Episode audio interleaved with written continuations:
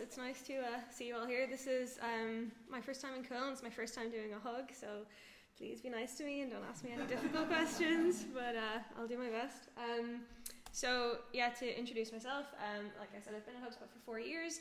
Um, I initially started on the customer support team, so if you've been using HubSpot for a long time, it's possible that I once helped you with a problem. I'm now working on the product expert team. What we do is we, we work kind of between the support team and the product team. So the support team escalates like bugs and technical issues to us, and we kind of work on a solution. Um, we also do a lot of um, data analysis on our support tickets. So try to see what's driving the volume and stuff, and then use that to try and make product decisions. Um, I now work with the, the data analysis product group, so they own the reporting and analytics tools as well as um, ads and social media. I was previously working with the mobile apps team um, and now just recently moved to this. So I should be able to answer most technical questions you have about reporting. Um, for, for strategy and stuff, I think Sebastian's probably still going to be the best person, but um, I'll do my best with any questions you have. Um, yeah, I'm from Ireland originally, live in Berlin now for two years. Um, so, I mean, you've already introduced yourself, so we can skip this. You're mostly HubSpot users. It's, um, yeah, we can skip that. Um, so, what I want to talk about today is kind of two things. So, um, rather than just tell you like what reports specifically to run in HubSpot, um, kind of talk a little bit about like how to think about reporting and like so HubSpot in HubSpot we use the inbound methodology and we kind of want to go through each stage of the customer's journey and talk about how to think about reporting at each stage. Like what questions do we want to ask? Um, and then I will talk a little bit about some of the specific reports that you can run. So HubSpot has a lot of built-in reports that you get straight away when you sign up or you go into the uh, report library. But you can also build custom reports, and we'll touch on that a little bit today as well.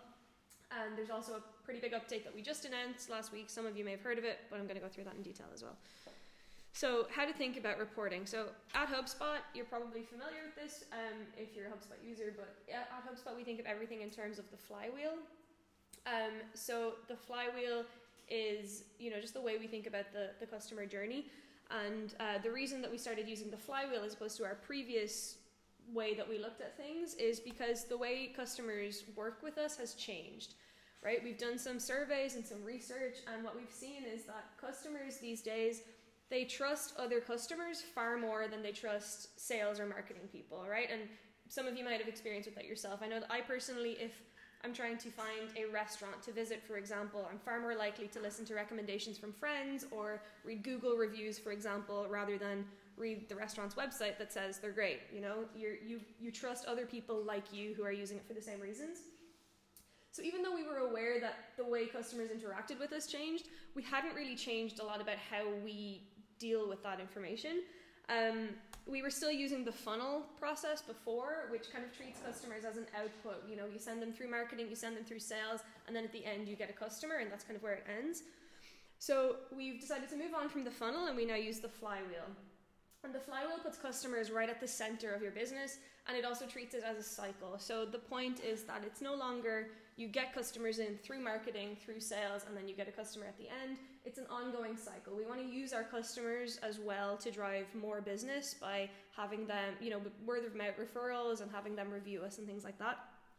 Um, the point of the flywheel is so sorry it, it corresponds with the three main um, hubspot hubs as well there's marketing sales and service and then customers or the crm is right in the middle of it all it also corresponds to the new way we think about the um, inbound methodology so we think about attracting new business um, engaging that business and then delighting them so that they go on and, and spread the word to other people and then the, the wheel keeps spinning um, like that. Um, so um, it's it's it's basic physics the way we think of it. There's you apply force, um, which has it spinning faster, and that grows your business quicker. And if you apply friction, then it slows it down, and your growth doesn't go as quickly.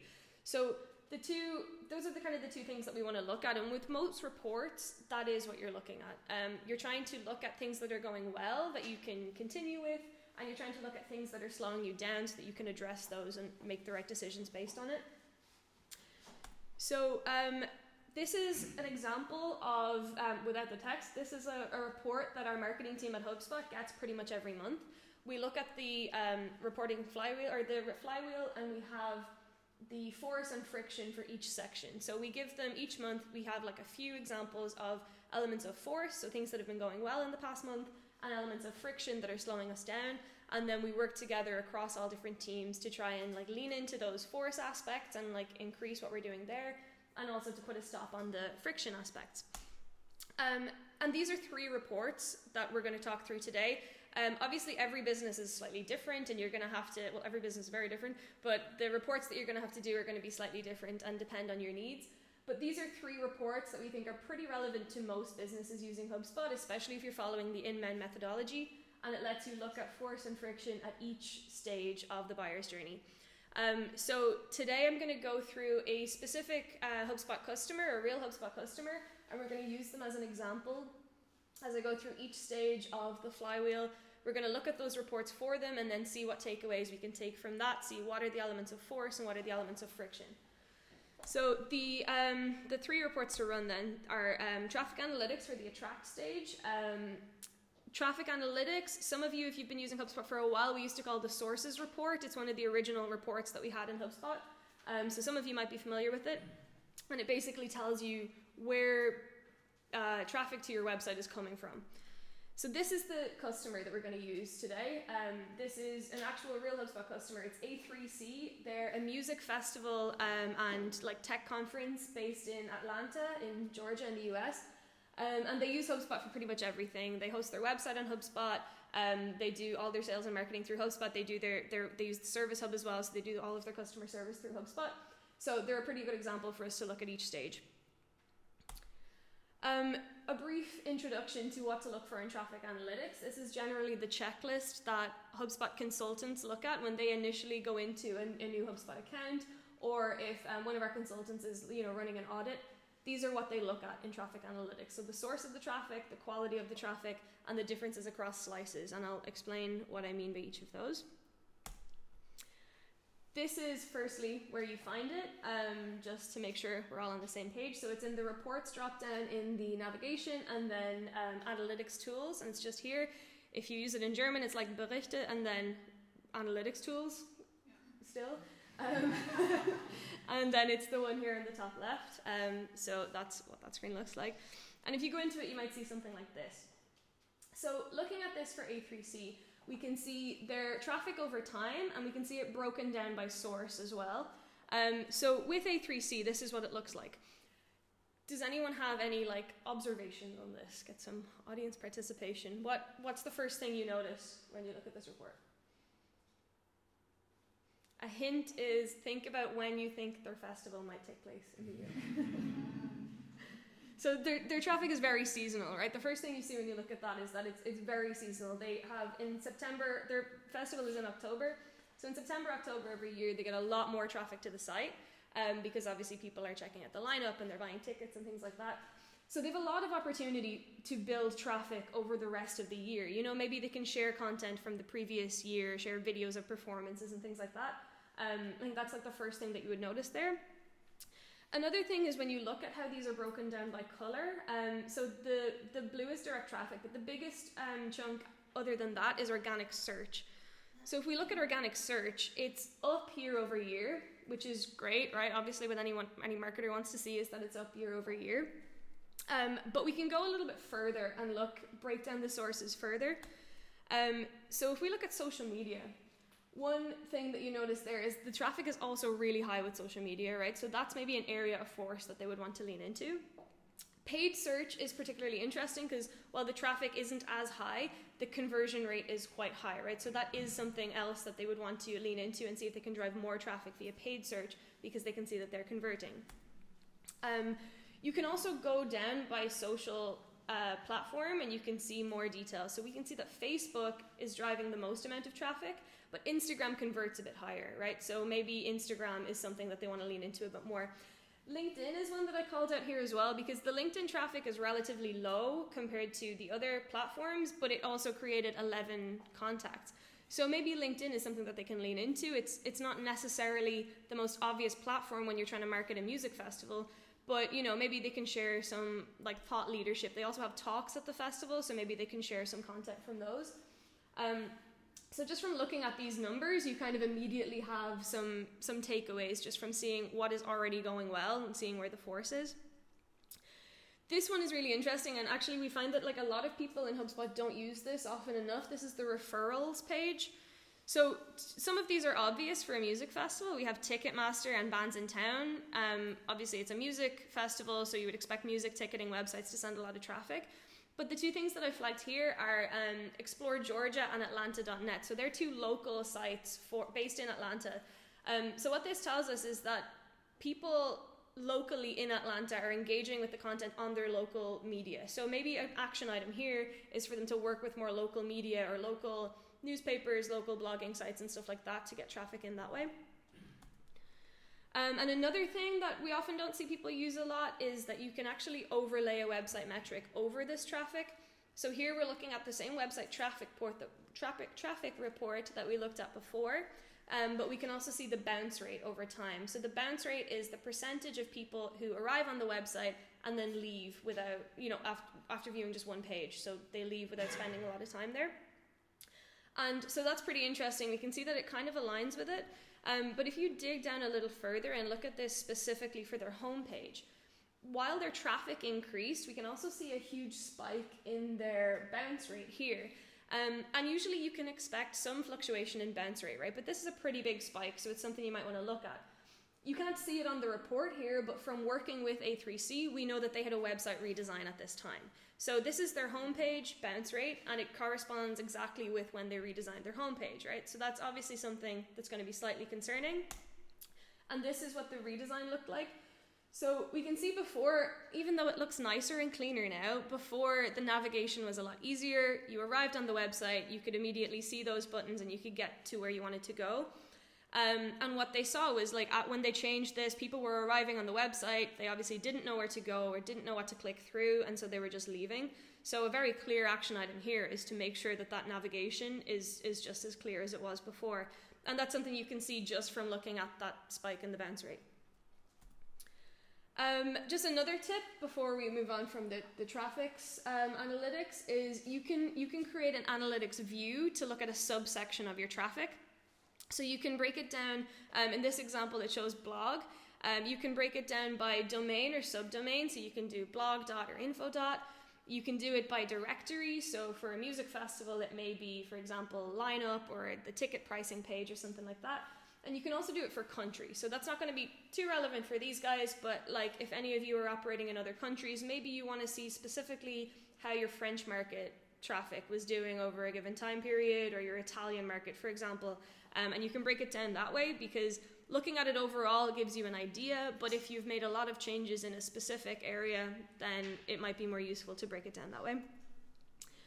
So, a summary of what we look at in traffic analytics is the source of the traffic, where are they coming from, um, the quality. So, even if a lot of traffic is coming into your site but they're leaving immediately, is that good traffic?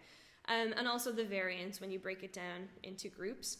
Um, and so then that gives us action items for A3C, right? So we have the two points of force, which are organic traffic to the blog and then Facebook and local traffic. Those are two things that we know do well, so we should lean into and add to our efforts there.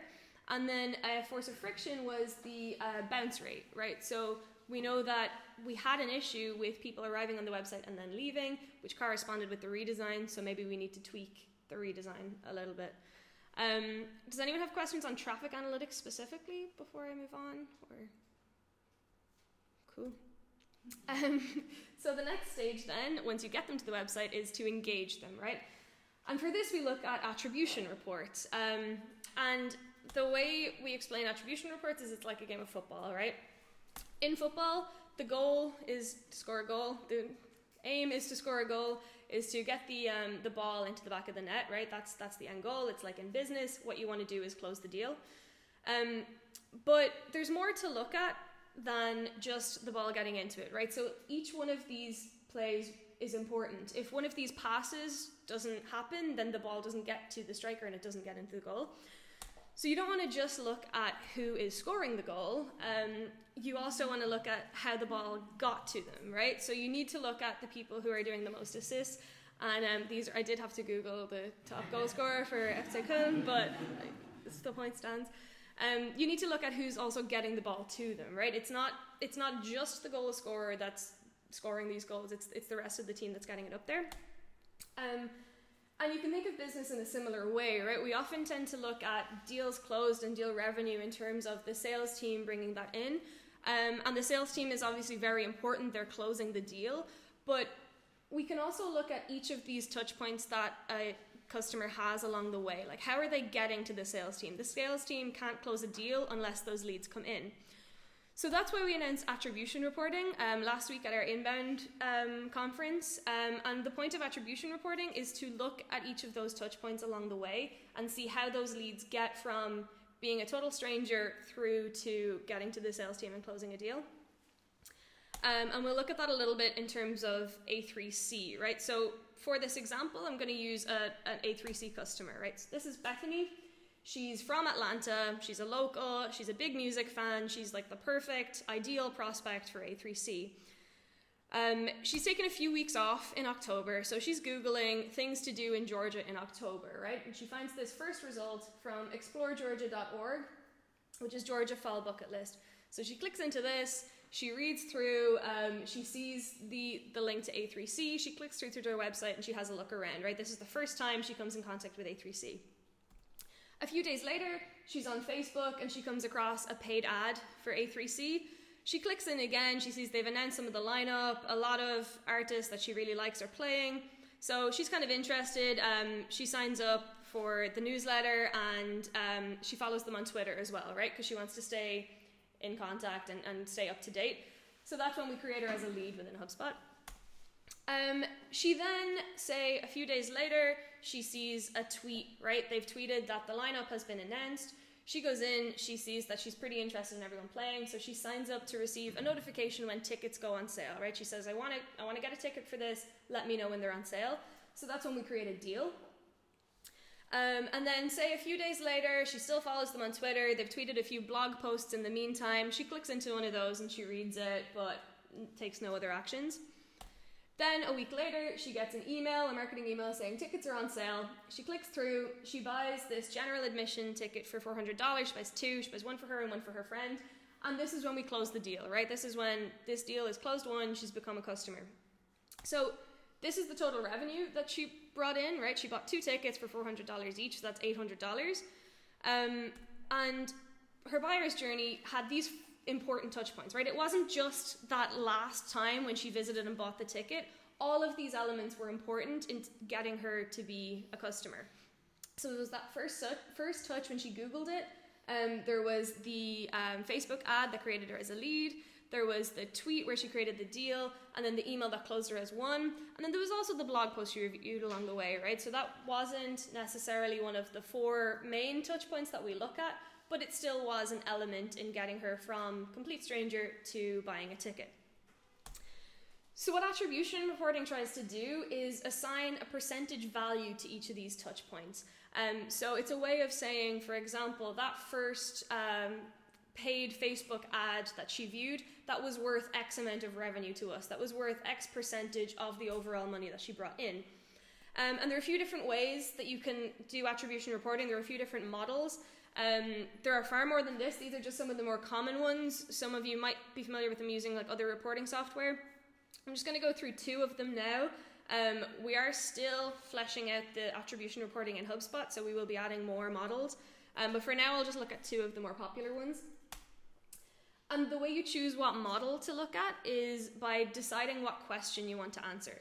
So, one question that you might want to answer here is how are paying customers first finding out about us, right? So, you're being asked that and you have to put together a report. What we might look at here is first touch attribution, um, which is a single touch attribution. And basically, what that does is gives 100% of the overall revenue credit to the first touch that they have, right? So for Bethany, it was that organic search. So what we're saying using the first touch model is that that referral from exploregeorgia.com or exploregeorgia.org um, that's worth 100% of the money that she brought in, right? So that referral was worth $800 to us. That's what first touch attribution is saying. Um, and this is kind of what it's going to look like. It's still, we're not quite in beta yet with this, um, but it should look something like this. Here we have the different colors represent different models. So we're going to look at the purple one for right now, which is the first touch model. Um, And what this graph here shows us is that paid social is is the highest revenue driver with, with First Touch, right? We can see that here. Um, paid social is driving a lot of their revenue. Um, we can also look at some of the other ones, right? So organic social, even though we saw earlier in the traffics report um, that organic social was bringing in a lot of traffic, we can see here that it's not really bringing in a lot of revenue. So that kind of gives you another way to look at your traffic. Uh, the traffic analytics is looking at how leads find your website, whereas with this, they're looking at specifically how customers find your website. So traffic analytics is everyone that visits your website, but this is specifically the people who go on to spend money. So it's kind of just an additional way to look at it. So we had um, organic social as a point of force when we looked at the analytics report. Um, but with this, maybe you know, maybe we need to change our strategy up a bit, or maybe it's not worth investing that much in if people aren't actually converting to uh, customers when they when they arrive via that. Another interesting thing to look at here is that um, email and blog are bringing in nothing for first touch attribution. Email makes sense. Um, you wouldn't expect an email to be the first place, legally anyway, you shouldn't have their email address until they've interacted with you in some way. So you wouldn't expect email to drive much here. Um, but blog post, that seems like that seems like a, a an opportunity for them, right? It seems like a blog post is something that should be able to drive some of the initial interaction with a festival website, right? You know, they could be sharing interviews with the artist playing and things like that. So I think that's a clear point of um, like opportunity for them and something that they can work on. Um, another question that you might ask and a different way to think about attribution reporting is you know how they're first finding your website but maybe you want to know like what specifically is influencing them all along the way and so for this you might use full path attribution full path attribution looks at the four main touch points that we discussed earlier the first touch the lead creation the deal creation and the closed won. and it says they're worth 90%, that all of those together are worth 90% of the revenue that comes in. Um, and then the remaining 10% is for all other touch points. So with Bethany, if you remember, we had the first touch was the organic search, um, then the Facebook ad, the Twitter tweet, um, and the email at the end. So they're all worth 22.5% each or $180 each. So this is telling you that Facebook ad for this customer was worth $180 to you. So it gives you a specific monetary amount that you can apply to your marketing assets. Um, and then because she also viewed the blog post, and, and we think that probably influenced her in some way as well, that gets the remaining 10% or $80. If she had viewed two blog posts, then the 10% would be split across them, so they would be worth $40 each. So it's just a way that you can kind of apply money to your marketing assets. And rather than just saying you know the sales team brought in x amount of revenue you can say well the marketing team did this or like this specific blog post brought in this amount. So if we look at this again um, in the reporting tool for the full path model we can see that paid social is still on top. Paid social is still their, their biggest driver. Um, Organic social still pretty low. Um, it's bringing in some when we look at this, but it's still pretty low. So organic social is definitely an area where A3C can change their strategy a little bit. What's really interesting here is when you look at blog and email. Um, so they brought in zero each with the first touch model, um, but with full path they've actually brought in a lot of revenue. So when you look at more than just how your contacts initially got to your website and you look at everything they interacted with along the way, you can see that blog and email marketing are actually driving a lot of revenue and you can put an actual figure on it. Um, so yeah, a summary of attribution reports is you want to know what question you're trying to answer, um, which will let you know which model to use. You want to know how a specific um, channel or asset is performing. You can break it down into um, social or blog, and you can you can drill down further into those as well. Um, and it lets you give credit where credit's due. So sales teams are great and very important, just like you know the person who scores the goal in a football game. But they need to get the leads or they need to get the ball. So this lets you kind of see that process. Um, and then if we apply that to the flywheel again, we have two points of force and two points of friction, so that they know something to lean into. Um, before I move on, does anyone have questions on attribution specifically? Um, yeah.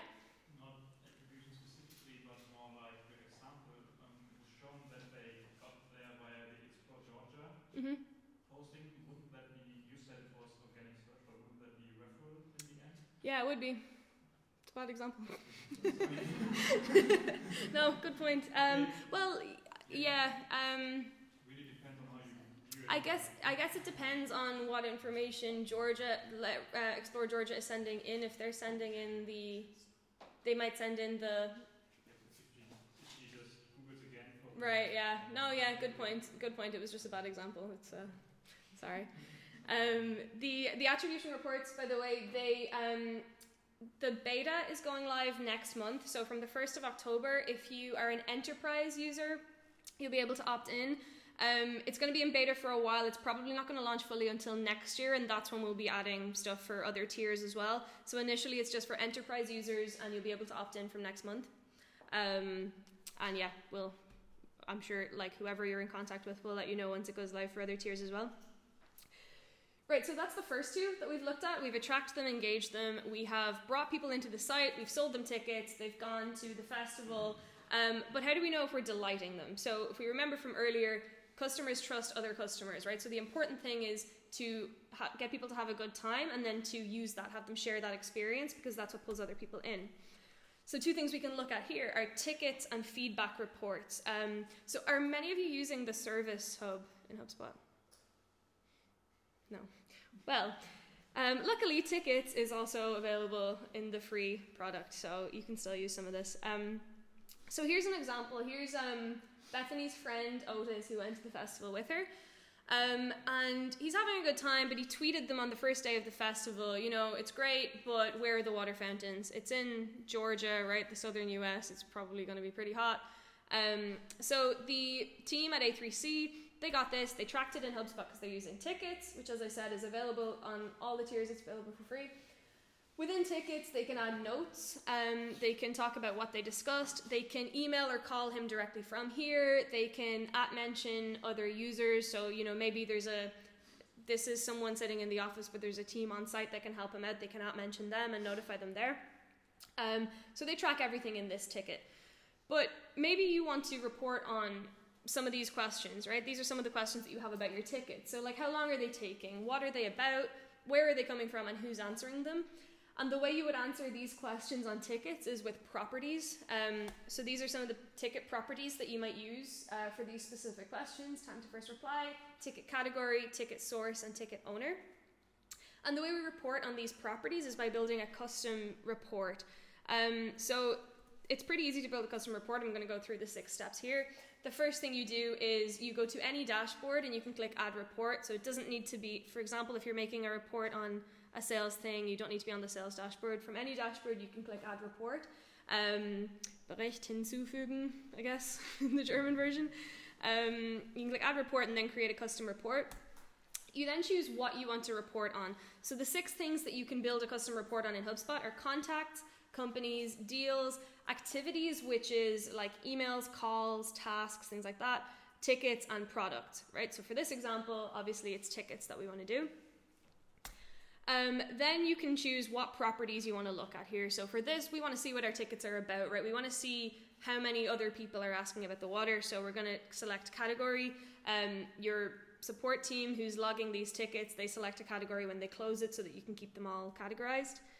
Um, then you can add some filters. Um, so maybe you only want to look at tickets from this month, or you only want to look at tickets from, you know, your German contact or something like that. You want to you want to specify it, make it smaller. You can do that here.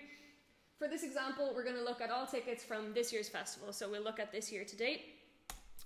And then you choose what you want to actually display in the report. So you've set the you've set the filters if you want to limit the data that's being pulled in, and then what you set here is what you want to actually see about that data that you've pulled in.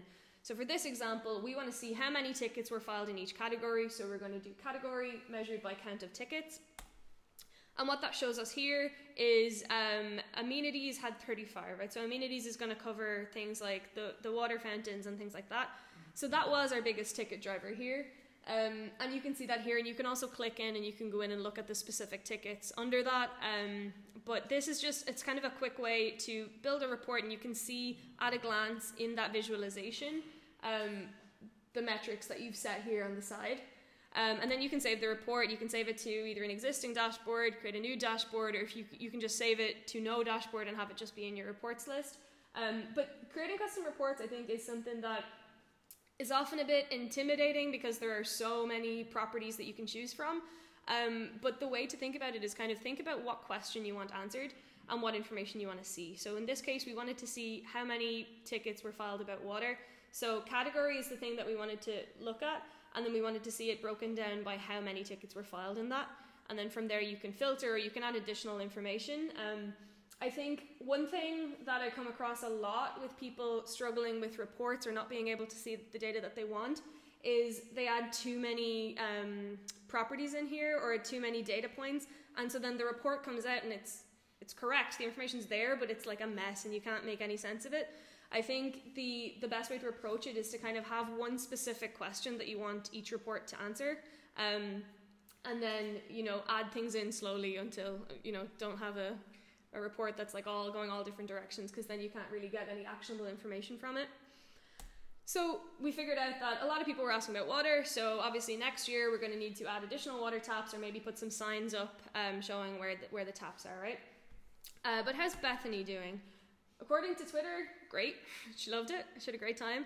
Um, so this is clearly an opportunity for us to use her as an advocate and use her to pull in more people next year. You know, we want her to tell her friends what a great time she had and invite them along next year.